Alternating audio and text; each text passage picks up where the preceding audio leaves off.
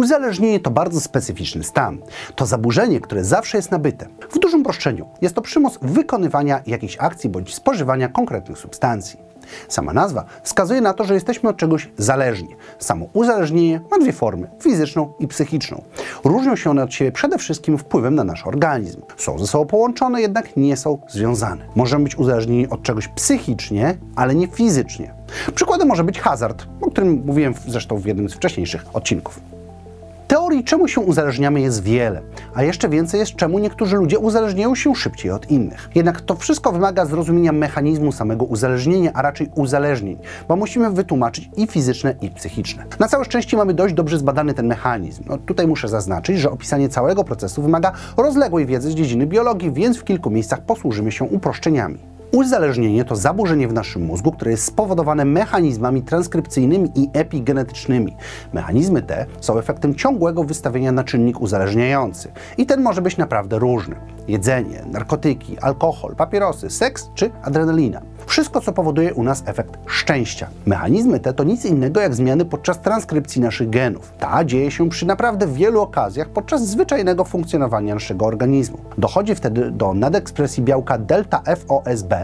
To delikatnie zachwianie powoduje, że odczuwamy potrzebę dalszej ekspozycji na czynnik uzależniający. Nasz układ nagrody zaczyna być bardziej wyczulony na konkretną substancję. To prowadzi do tego, że inne bodźce stają się słabsze. Na to ogranicza nas do myślenia głównie o uzależnieniu i karmieniu go. Przy okazji, delta FOSB powoduje, że zatracamy strach przed konsekwencjami. Jednak im więcej substancji, tym nadekspresja się zwiększa, co powoduje, że nasz układ nagrody reaguje słabiej i słabiej. A to zmusza do szukania jeszcze większych ilości, podporządkowując nasze życie pod szukanie tego jednego bodźca. W dużym skrócie, fizycznie zaczynamy odczuwać spełnienie tylko wtedy, kiedy oddamy się jednej czynności. I jest to mechanizm, który jest dość oczywisty podczas przyjmowania jakiejś substancji bądź wykonywaniu czynności uwalniających duże dozy jakiegoś hormonu, jak adrenaliny czy dopaminy. Wystawiając nasz organizm na duże dawki któregoś z tych czynników, możemy przyspieszyć te reakcje, powodując, że uzależnienie zacznie się rozwijać, a wtedy potrzebna będzie terapia i leczenie, a sam proces będzie po prostu nieprzyjemny.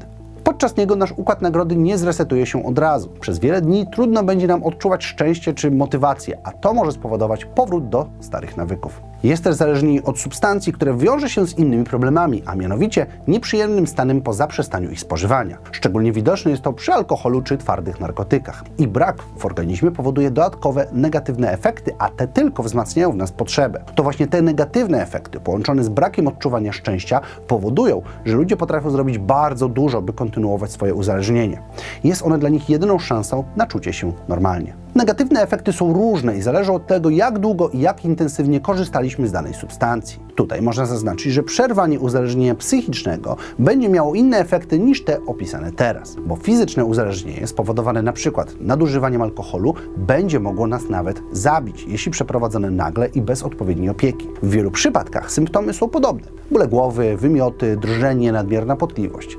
Będziemy mieli problemy ze snem, nasze ręce będą drgać, a nam będzie trudno skupić się na czymkolwiek. Drganie będzie mogło przerodzić się w spazmy, a nasze mięśnie będą po prostu nas boleć. Przy uzależnieniach psychicznych odczuwać będziemy niepokój i podwyższony stres.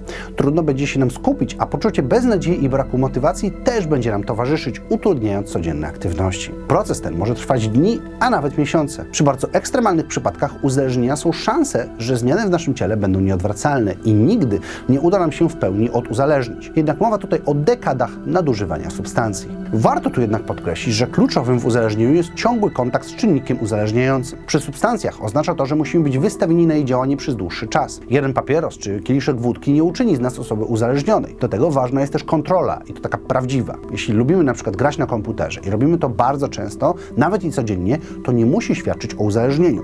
Dopiero moment, w którym czujemy, że musimy to robić, a nic innego nie zdaje się sprawiać nam radości, to moment, w którym jest coś nie tak. Kiedy jakaś substancja albo czynność wymaga od nas zmiany stylu życia, kłamania, czy zajmuje nasze myśli przez cały czas, to wtedy na pewno jesteśmy uzależnieni. Ale kiedy robimy coś regularnie i przerwanie tego cyklu nie wywołuje u nas większego dyskomfortu, to nie ma się czego obawiać. Z substancjami sytuacja ma się troszkę inaczej, co opisałem na przykład w filmie dotyczącym papierosów.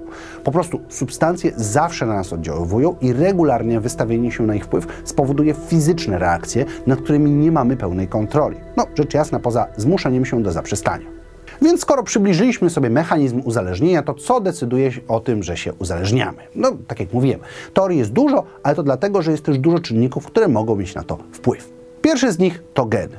Jeśli uzależnienie jest spowodowane transkrypcją, to być może niektórzy mają wpisane pewne skłonności już od urodzenia. Być może ich organizm produkuje więcej jakichś białek, albo jego receptory są bardziej podatne na różne substancje. Istnieje też teoria związana z epigenetyką, ekspresją naszych genów, związana z tym, jak zachowywali się nasi rodzice i opiekunowie, czy jak wpłynęło na nas środowisko. To też prowadzi nas do powodów środowiskowych. Łatwiej jest się uzależnić, kiedy już od młodych lat widzimy nadużywanie substancji, albo kiedy jesteśmy chronicznie zestresowani i szukamy w nich ucieczki. Być może to miks wszystkich tych teorii. Jedno jest jednak pewne, że możemy wyróżnić pewne czynniki, które czynią nas bardziej podatnymi na uzależnienia.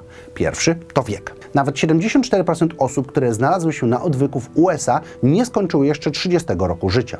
Wśród 2,8 miliona nowych użytkowników narkotyków w 2013 roku w USA 54% było poniżej 18 roku życia, a 90% osób uzależnionych przyznaje, że kontakt z używkami miało jeszcze przed pełnoletnością. Jest też stres i idące za nim konsekwencje. Wiele substancji czy aktywności może być jedyną formą przyjemności, kiedy życie nie idzie po naszej myśli. Papierosy pomagają się odstresować, alkohol zapomnieć, marihuana wyluzować i tak dalej. W ten sposób łatwo wpaść w pułapkę, w której to właśnie te rzeczy są jedynym źródłem szczęścia, a przecież dokładnie to jest uzależnieniem. Bo prawdą jest to, że uzależnienie to podstępna bestia, która niemal dosłownie żeruje na naszej motywacji i odczuwaniu szczęścia. Nasz układ nagrody jest nam potrzebny, byśmy wybierali te zachowania, które są dla nas korzystne. Czujemy szczęście, gdy zaspokajamy nasze popędy i wykonujemy zadania. Uzależnienie powoduje, że powoli odbieramy sobie tę możliwość. Nie czujemy pozytywnych emocji, kiedy odnosimy sukcesy, ale też przestajemy odczuwać potrzebę prokreacji, jedzenia czy w skrajnych przypadkach snu. Nasz organizm w pełni skupia się na znalezieniu jedynego źródła przyjemności, które z każdą kolejną dawką działa coraz słabiej, aż do momentu, w którym nasz wyniszczony organizm po prostu się wyłącza. Proces ten może trwać tygodnie, miesiące czy nawet lata, a wychodzenie z niego to na dobrą sprawę całe życie walki i starań. Według badań 3,5 miliona Polaków pije alkohol w sposób ryzykowny, a nawet 900 tysięcy z nich może być uzależniona. 9,5 miliona pali papierosy. Trudno jednoznaczne dane dotyczące narkotyków, ale skala problemu uzależnienia od internetu czy pornografii jest jeszcze cięższa do zbadania ze względu na niską świadomość. Hazard w sposób prowadzący do uzależnienia uprawia nawet 4,5% Polaków. Pojawiają się raporty mówiące o tym, że uzależnienie od mediów społecznościowych bardzo negatywnie wpływa na osoby młode, u których staje się one coraz bardziej powszechne. Nawet co trzeci nastolatek może korzystać z internetu w sposób, który tworzy ryzyko uzależnienia.